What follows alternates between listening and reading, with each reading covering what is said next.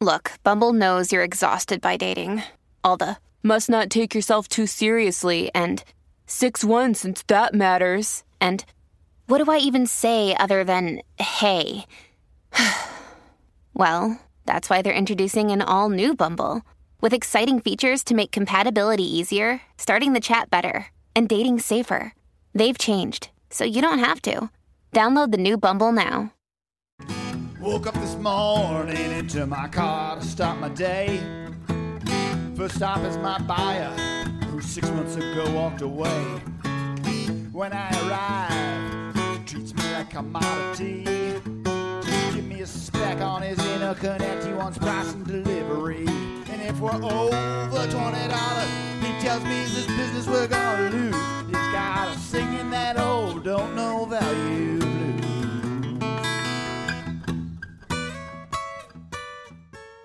Welcome, everybody, to the Valued Clarity Podcast, where we talk about customer perceived value, how important it is, and how hard it is to read your customer's mind. Today, I have Richard Steinau, who is uh, a freshly minted um, in a new role that is a, a, recycle of a role he's had for many, many decades. Uh, Richard, it, his role is to lead everything uh, at his new company and that everything that touches the client uh, sales, marketing, branding, sponsorships, partnerships. Um, and the company is Bellwether. Uh, Richard has been involved in events, which is Bellwether's business. Uh, he's been involved at the highest level. When, when I talk about the highest level, I'm talking Tupac hologram at Coachella high level.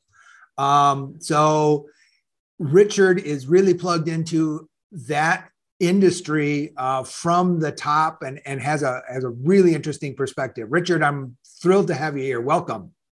I'm, if nothing else but the introduction takes place today, I'm thrilled to be here. That was beautiful. Thanks. so tell us what I missed. What are the, you know, what are the spaces beyond what I, you know, that high level description? Tell us more about what your day actually looks like. So, look, I work in an industry with people who are adrenaline junkies. The, the, live events business is not something where it's all goes right. It's something where it's only a matter of time when something's going to go very wrong. Typically, at live events, attendees don't see these things, but when you rely on technology and people, something goes wrong frequently. And so, I've really had the opportunity to watch people plan and prepare themselves for success but also always having that ability to adapt in a moment. And as we've all seen over the last two years, adaptation has become critical. So it's been very interesting to watch the industry go through it. Watch, uh, I had the opportunity to work with probably most of the Fortune 100 brands over to different events, their agencies, and different individuals. And each of them takes a different approach. Each of them has a different set of metrics and priorities. So while it is one industry, it is a great variation of needs and wants, which makes it a lot of fun. Um, that sounds, you know, that's that sounds like my world, and, and what I like to write about and work with is um, the the old movie City Slickers, and and uh, the the old cowboy says you've got to find your one thing, and it's a different one thing for everybody. Right. And um, your challenge as somebody who's servicing that industry is that it, it isn't just your one thing you your business is finding every client's one thing it, it is one of the greatest challenges, right? Because at the end of the day, what we spend a lot of time with the clients on is not what they want, but why they want it. They may have seen some other event that had some element that they, they think is really appealing. And so they come to you and say, Hey, I, I need this square. This square's got to be part of the event. And then the right thing to do is to go, okay, great. Why? And what is it you see in that square? And what's the value of it versus just marching forward? Because in the end, really in our business, there, there are two things that are absolutely critical number one is message. What are you trying to convey and accomplish? And number two, brand. What is the brand? What does it stand for? And how do we represent it effectively?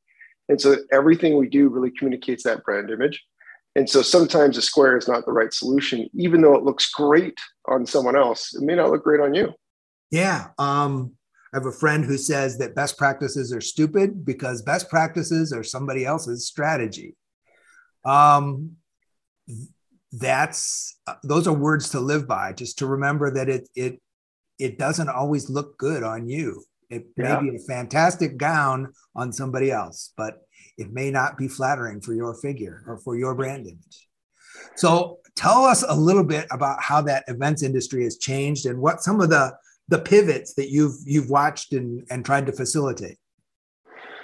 So in March of 20, uh, we saw the first inklings of cancellations and challenges and issues. And I think it collectively as an industry, we thought, well, we've seen challenges before. We saw SARS, we saw other things. Um, and so we'll, three, four weeks, maybe a month or two, you know, we'll get through this. And it continued to expand and extend. So initially, some things were canceled, others were postponed. But as this thing drug on and re- we realized we were entering a very different universe, probably summer of 20, as an industry, we flipped to, oh, this virtual has to happen. And there were you know, Zoom and, and other solutions. And within about four months, we went from maybe four or five viable online solutions platforms, as they call themselves, to over a hundred of them. And each of them touting some new capability or experience or opportunity. And some of them were great in one area and just horrific in another but they were all trying to be all things to all people. And so it became a time of huge confusion and total chaos in terms of this event would be with this platform, this event with that platform. This platform would work well in a live environment. This platform had to have pre taped uh, content. And so, as you dealt with a client and they picked a platform, and then all of a sudden it really limited you, we found ourselves not being in control, but having to really adapt aggressively to here's all we can do in this environment with this client with this particular event. And then as we move forward, the industry really struggled to try and produce an event that was engaging, right? Right. We can do all kinds of things. There are how many of these podcasts and webcasts and all these things. How do we make it enticing? And so towards the end of 20, we went away from quality um, being something that we we hoped to get back to, and it became absolutely a hallmark. We had to make sure that, that quality was something that people saw. So we and others, we as Bellwether, address that issue by creating some solutions where we got in the center of it. And we took the content that was coming through and made it more of a broadcast quality. And we cut it differently. So instead of just being a stream that was very simplistic and you sat there in front of it for 45 minutes and studies are proving that again and in people will stay with these for 12 to 16 minutes maximum unless there's some sort of element to it that's more of a broadcast feel. All of a sudden we started bringing broadcast quality experiences. We created backgrounds. We created cuts and angles. We we took different cameras. There's different things that could be done, and all of a sudden it became more engaging, and we adapted to that as an environment. The problem was, as an industry, again, as I started this, we're adrenaline junkies. We love to be on site, dealing with things, working with things, building it, moving it, fixing it. And in the virtual way, you don't have that same emotion. You don't have that same feeling. And so this industry has really struggled. Morale has dropped dramatically. About 20% of the industry has left at all levels because what they used to love, we don't really do anymore. And maybe we might be getting back to probably Q2 of this year more fully. There's been a slow recovery, but even right now, we, we just, with Omicron, we just saw a, a big slate of postponements and cancellations. People want to be sensitive, people want to be careful. So hopefully, April, May, we'll see some things coming back. But over the last two years, these people have suffered through a lot. Yeah. I was just thinking, you just had when, when we're recording this is uh, at towards the end of January, and you're like a week and a half out of one of the biggest trade shows in your industry, SEMA, uh, yeah. in Las Vegas. And I, I know another friend who actually caught uh, COVID at SEMA. Uh, and so, what an underscore to have people just desperately wanting to get back into their world and being slapped down with you're not you know the world is not ready to have you there yet. Um very true. um so i as you were talking do you have any hints for for people about what makes for a great virtual experience? You were talking about broadcast quality uh, lots of different uh, camera shots um, and it, it has to be super quality in order to engage people past the 12 that six, 12 to 16 minute. Any other thoughts uh, for events of any kind that people can uh, take to heart? Yeah i'll offer a couple things and i think there's several schools of thought so i'll give you the one man's opinion right? Um, at one point you mentioned tupac at coachella right? The hologram came out 2012 I was working with a company called AV Concepts at the time. They did that work and did a phenomenal job and working with some other folks. And the day after uh, the Tupac hologram at Coachella word got out, people found out it was us. I was in charge of sales and marketing there, and our phone wouldn't stop ringing. And it was all of the agencies of the top 50 Fortune 50 brands that all wanted their CEOs to be holograms tomorrow. And it was this real struggle to sit with them and talk to them about how the technology worked and why did they want to do this. It was hip, it was cool, and all that kind of stuff. But at the end of the day, did it really apply to what they were trying to do? And I find the same thing is true today. If you start with a technology as a solution, you, you, all of a sudden cripple yourself. What is the most important thing you can do for a virtual event? Number one, you have to think of the attendees in a different way. The attention span and the distraction uh, matrix is so much higher than, than it ever has been for a live event. Yes, you can sit at a live event and look at your phone, absolutely. But you're not looking at seven different windows, talking to the dog who's at your door, trying to take care of something that's happening it's such a different environment that we've got to keep the, the presentations shorter. You've got to think through the content. There have to be sound bites along the way that make it after seven minutes, there needs to be new information shared so that I want to stay with this, right? So there's constantly new information that's coming up. It needs to be engaging. It used to be on a stage that uh, you wanted the CEO to stand and deliver. I would say in the 90s to early 2000s, it was that prominent the execs got on stage and they just talked to the masses. No more. That doesn't really work. And even worse than that is sitting and delivering meaning that some executive is sitting here droning on about something that they want to pitch or talk about. But what value is it? What is it what does it really do? And the most important thing a virtual event can do is start a conversation your content should be all about how do i give enough information to get those who are watching to start interacting and engaging and trying to move forward and take action on what they hear versus just pontificating and sharing our wisdom to the world, but there's really nothing to talk about or nothing that, that makes me take action. I think those are some of the simple things. Broadcast quality is very important. Don't pick your platform right out of the gate. Figure out what you're trying to accomplish, and then figure out which platforms do that best.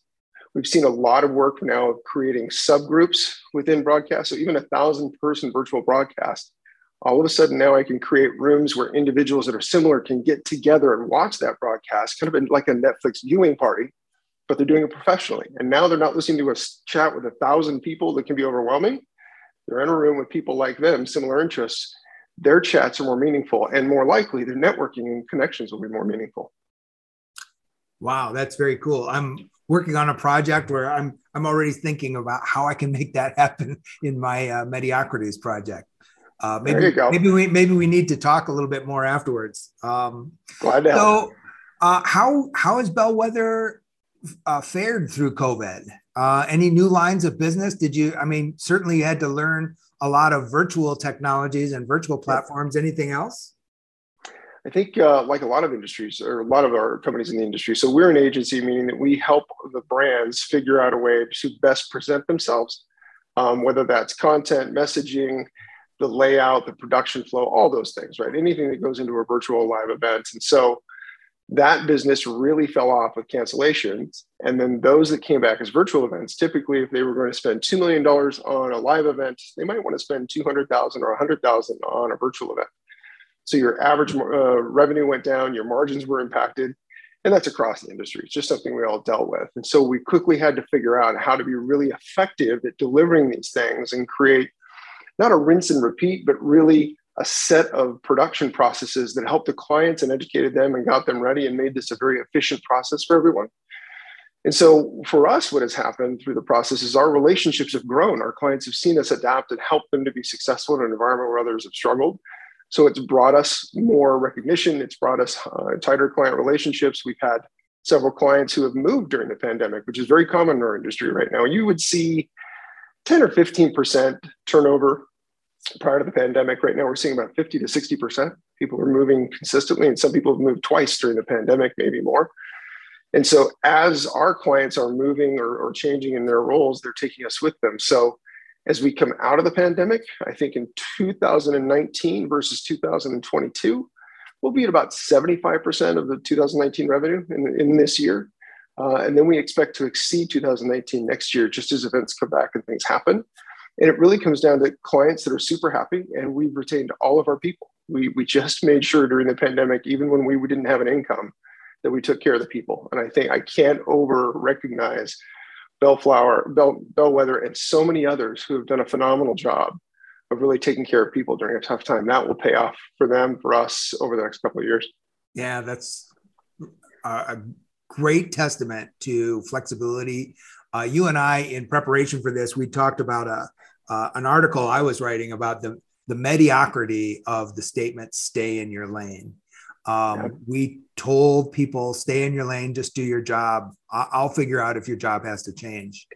And um, man, that the, the world showed us how inappropriate that that kind of thinking is. Um, you've got to change from the outside in, from the bottom up, not uh, have some uh, brilliant leader tell the organization what step change to, to implement. Right.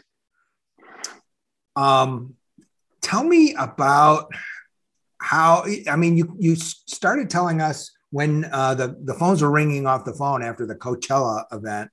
Um, how leading how customer focus and and focusing on your customer and your customer's outcome your client's outcome uh, leads to better outcomes for that client do you have any stories about uh, turning down work that wasn't right or helping adjust the, the scope of the project or where they're headed yeah, I think um, I'll start it generically and then we'll talk more specifically. So, one of the best things that we can do in our industry is that our clients typically are understaffed and especially now, one of the things the pandemic has done is where we used to get three to six months to plan an event, now we get three to six weeks. And as we come out of the pandemic, because we've worked under those schedules, those are becoming more the norm. And it's pretty darn hard to do really good work in such a compressed time frame, especially if you're dealing with 20,000 person user conference and all the gyrations that go into that. And so, what we've found, especially uh, after the pandemic, but even prior, we have really made sure that we understand not just what the client wants, why they want it, what the driving factors are, and who the stakeholders are involved and engaged. Because it is not our job to respond to the requests.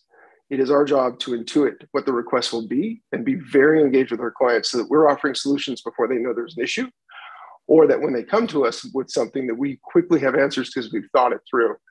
So I think the most important thing that we've seen is that we sit down with our clients in the beginning so we were in, in asked to participate in an RFP process.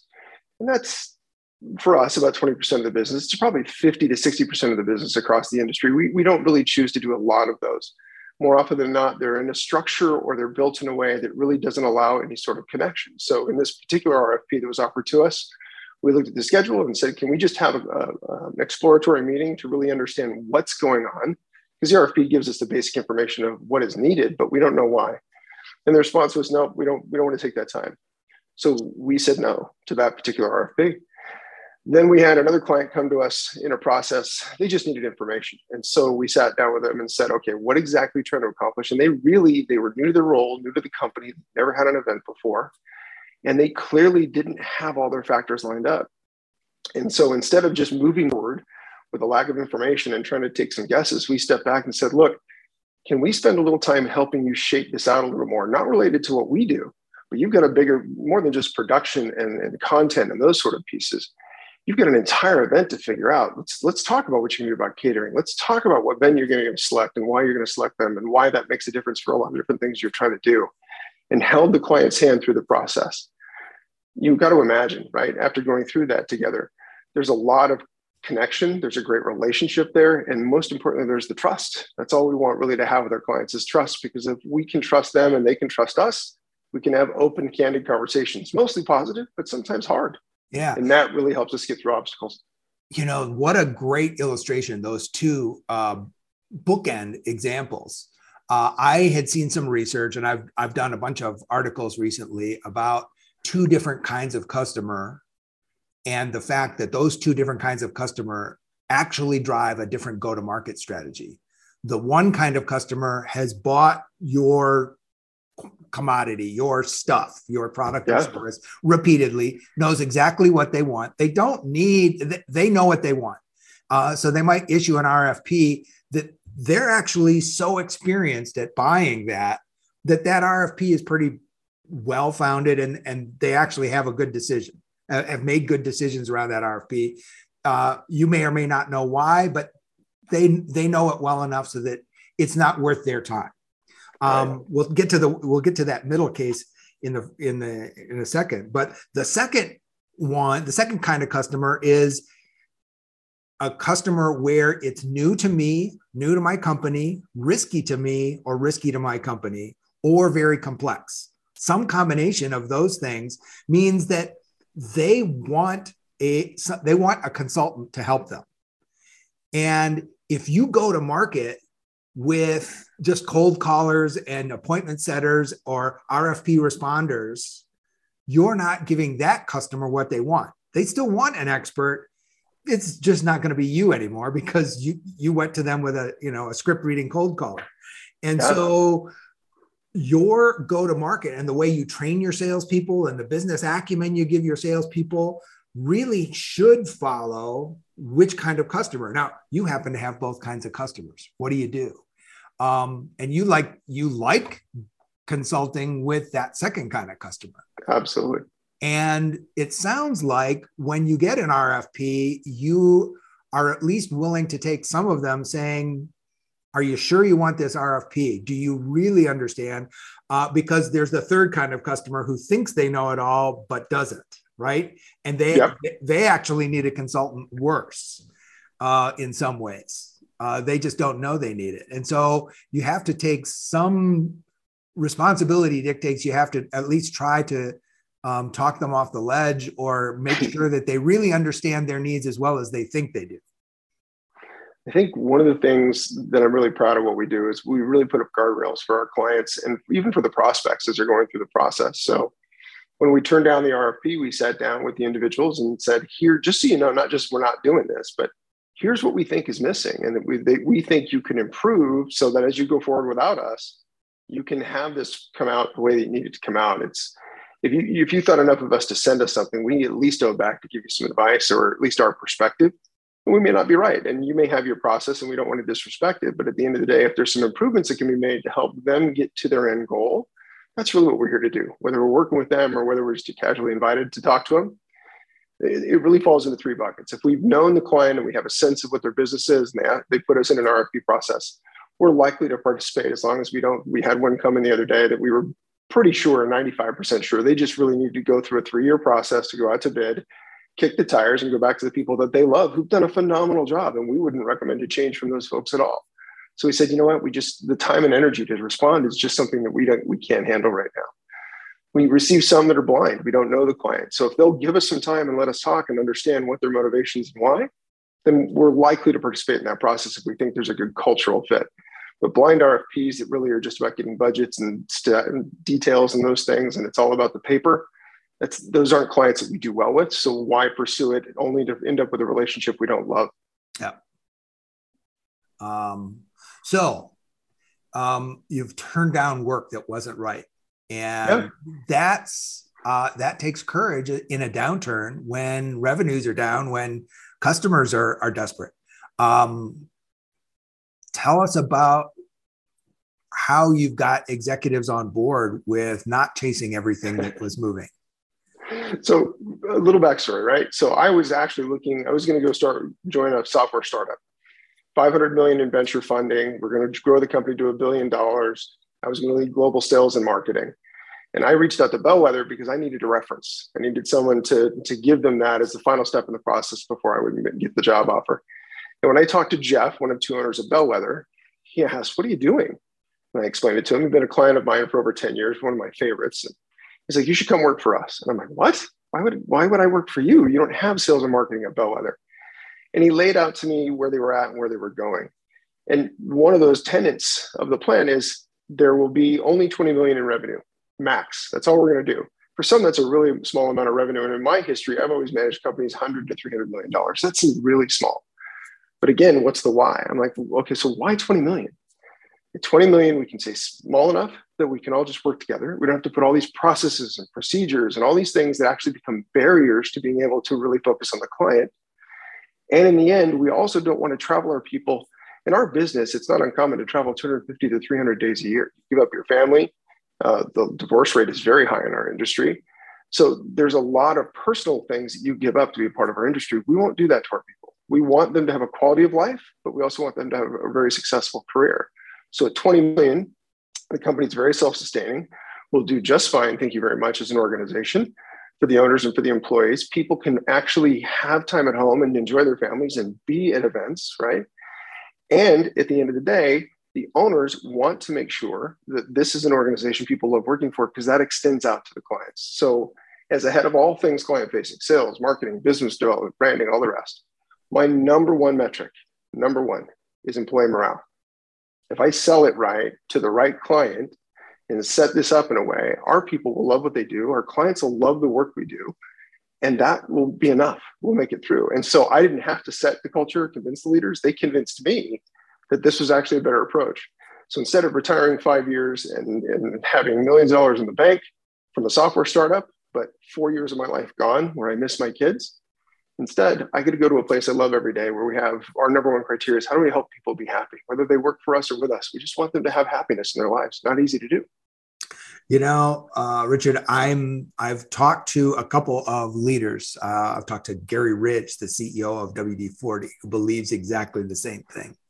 Uh, I've talked to a, a, couple other companies that CEOs names are escaping me right now. Sorry uh, if, that I forgot your other names, everybody else. But um, we're turning into uh, a world where it is an employees market, not an employer's market. Uh, since you and I were born, birth rates have been falling and jobs have been growing. Do the math, yeah. right? COVID wasn't the reason for the great resignation. COVID was the tide going out a little faster than it had been going before. And it's not that people today don't want to work, it's that people don't want to work for a crappy company like yours or for a bad boss like you. And yeah. if you want to keep the best people, you have to you have it's a it's a strategic imperative to be a great company that puts morale um, at the beginning. Sir Richard Branson was has been quoted as saying the same thing: "Take care of your people, and everything else falls into place." Um, Agreed. High high praise. Uh, what control? What self control and discipline to realize that you're the constraint to being a great culture uh, is a revenue number that other people would frown at. Yep it, seems almost, you know, as I thought about it and I thought about taking the opportunity, I'm like, will I be challenged? Will, will this be interesting? Will it be large enough? Will I be able to get my teeth into this? Right. And it was all this mentality that somehow the size made all the difference. Um, I, am one of right now nine employees. We'll grow to be 15 roughly uh, in 2022. And I sit on calls and I watch people who have very specific roles in the company. And then something needs to get done. And guess what? They raise their hand and go, oh, I got that. And I thought to myself, as our creative director the other day, took a very menial task that was going to be seven hours. Creative directors in our industry don't do anything outside of their scope. They're incredibly smart people. They have a very defined role that they want to do, and they're very good at it. Thank goodness they do what they do. But when you say to them, I need you to go do this Excel task for the next seven hours to help us to make sure the client gets what we promised, it just wouldn't happen in most companies. And so being a part of a group. And I, I, read a Forbes article recently that said, stop calling your company a family because it isn't. It's a business and it doesn't operate like a family. I can tell you that uh, this is a family centered business. We are a family of Bellwether and it drives everything we do. And it allows me actually to have more satisfaction each day in my work than I've ever had. So for that, I'm really grateful, but I didn't set the tone. I just was lucky enough to be adopted into it. Yeah. Um, I reached out to you as my guest because you uh, posted something on LinkedIn that was about your first week.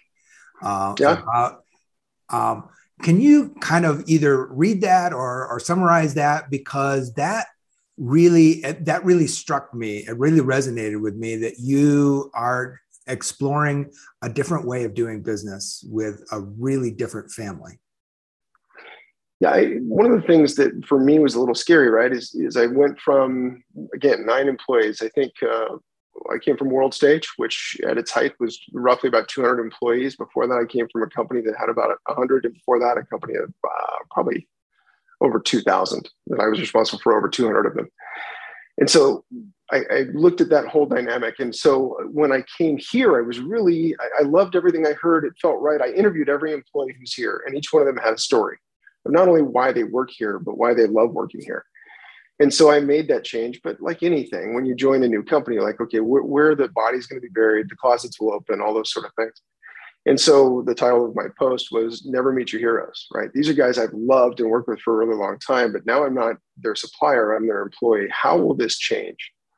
Um, I'll, I'll, give you the most recent example, not in my post, but uh, I'm talking to one of the owners that I work with primarily on the sales and marketing side. And we're going over the pipeline and things are happening and things that are here and things that are there. And I'm like, you know, I really hope and I want this.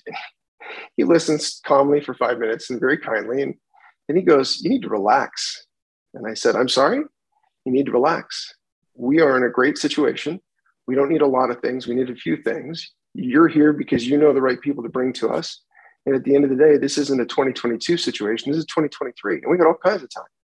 So I want you to sit back and really think about of all the things you just talked about, which ones are really best for the client where we can help them. Not where can we go get more, but where can we get the right stuff for them that we can be heroes in that organization. And that just continues to be something that fascinates me. I'm still adjusting to it because it's such a value centered decision and not revenue generation and metrics and pipeline.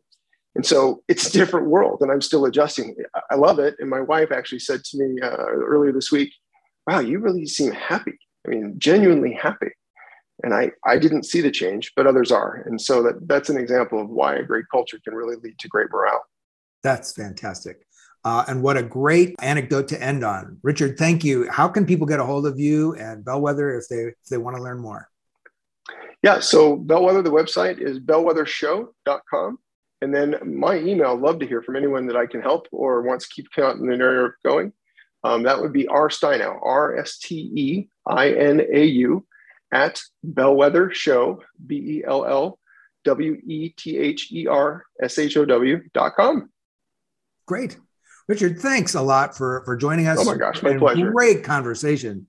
Uh, really thrilled by this. And thanks everybody for joining us on the Value Clarity podcast, where we remind you that value only exists in your customer's mind, which means that sales, marketing, and business is a lot more like brain surgery than you probably thought. Thanks and have a high value day. Bye bye. Well, it ain't easy, cause value's in your buyer's brain. If you're selling on only your features, you're gonna drive both of you insane. And if you ignore your customers' outcomes, you're bound to be paying your dues, cause you'll be singing those old don't know value blues.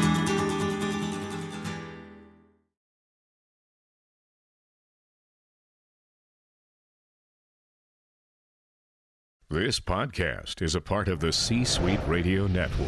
For more top business podcasts, visit c-suiteradio.com.